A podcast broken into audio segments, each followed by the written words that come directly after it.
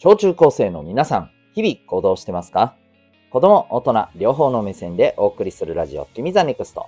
お相手は私、キャリア教育コーチのデトさんでございます。学力成績では難しい人生の成功や幸せを実現する力を学ぶコーチングの教室を開いております。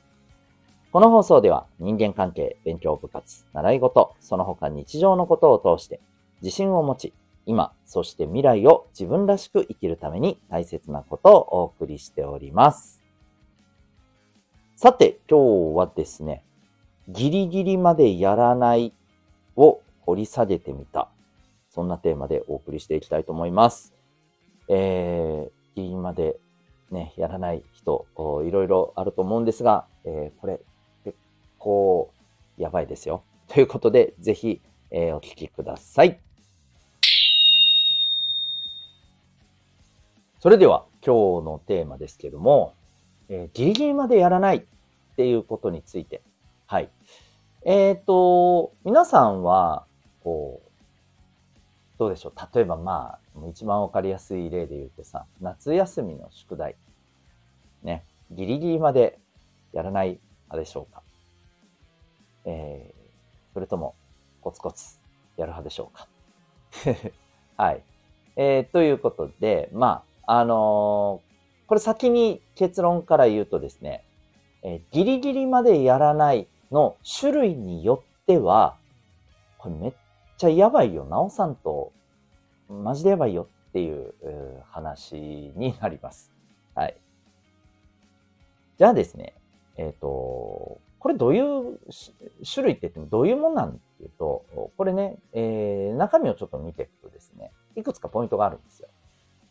うん、ギリギリまでやらない人の中を見ていくとですね、例えばまず、ここ、えー、それを、まあ、やるべきものだと理解しているかしてないか、なんですよね。うん。OK。えー、理解してるかしてないか。はい。で、えっ、ー、と、例えば、これを理解しているっていうものとしてですね、で、その上で、次のポイント。えー、これをギリギリでやったとして、やれそうだと思っているかどうか。ここなんです。やれそうだと思っているかどうか。うん、で、これをですね、えー、例えばやれそうだと思っていると。ギリギリからでも余裕だと。うん。こういう人って、まあ、ギリギリまで待ってやらずに、えー、ギリギリから始めて、で、まあ、できちゃうんですよね。うん。なんか、羨ましいよね。ね。あの、夏休みの宿題で言うとさ、えっ、ー、と、確かひろゆきさんとかもそういうこと言ってたんだよね。あの、自分はや、あの、やったことない、えー、なんだろう、コツコツやったことないです、みたいな。ギリギリからいつもやってました。はははって感じだったんですけど、まあ、きっとできる目処があったんでしょうね。なんかそんな感じしますよね、見ててね。うん。そう、なんですけれど、えー、例えば、これを別にやらんでもいいと、きちんと判断してるんだったら、それはそれでありだと思うんですよ。僕はね。うん。でね、ごめんなさい。でね、一番、これは変えないとやばいよっていうのは、これはやらないといけないと分かっている。で、ギリギリまでやらない。で、ギリギリからやってできるのかと言われたら、自信もない。わかります？できる目処もないけど、ギリギリまでやんないんです。これが一番やばいです。で、これ聞いて、そんな人いるの？って思った人もいるかもしれない。で、その考えまずくない？みたいな。思った人いるかもしれない。うん。で、自分そんなことやんないし。別に夏休みの宿題に限らずね。うん。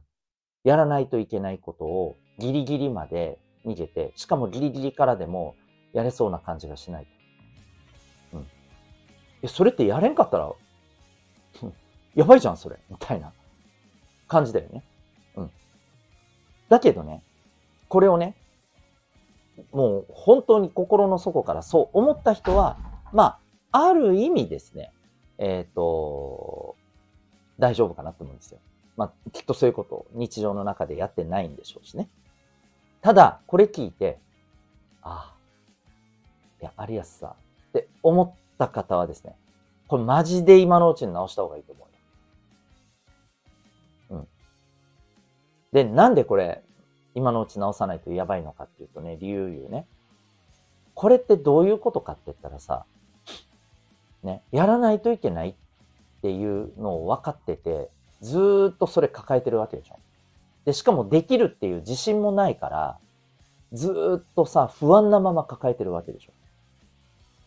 ね。これを抱えたままさ、何日も何日もいるってさ、これ、めっちゃくちゃ体と心に悪いよ。いや、本当に。あのさ、これ、えっ、ー、と、もう、もしかしたらさ、これが普通になってる人はそれが当たり前になってるかもしれないけど、これめちゃくちゃ良くないよ。体と心に。ストレスに。めっちゃストレスで。うんとね、うん、まあ、言うたら、子供の間、学生の間はまだいいかもしれない。うん。だって、そんなにやらないといけないことなんて、うん、ないとは言わないけど、そこまで深刻なことにはなんないから。うん。例えば、命に関わるとかね。生活に関わるとかね。多分そんなことはあまりないんですよ。うん。ちょっと宿題忘れたぐらいでさ、ね、あのー、来年の生活やばくなるってさ、そんなことないじゃん。ね。うん。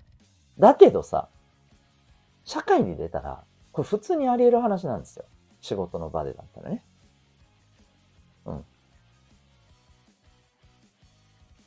だから、絶対にこれはね、あの、ストレスになるし、やばいんですよ。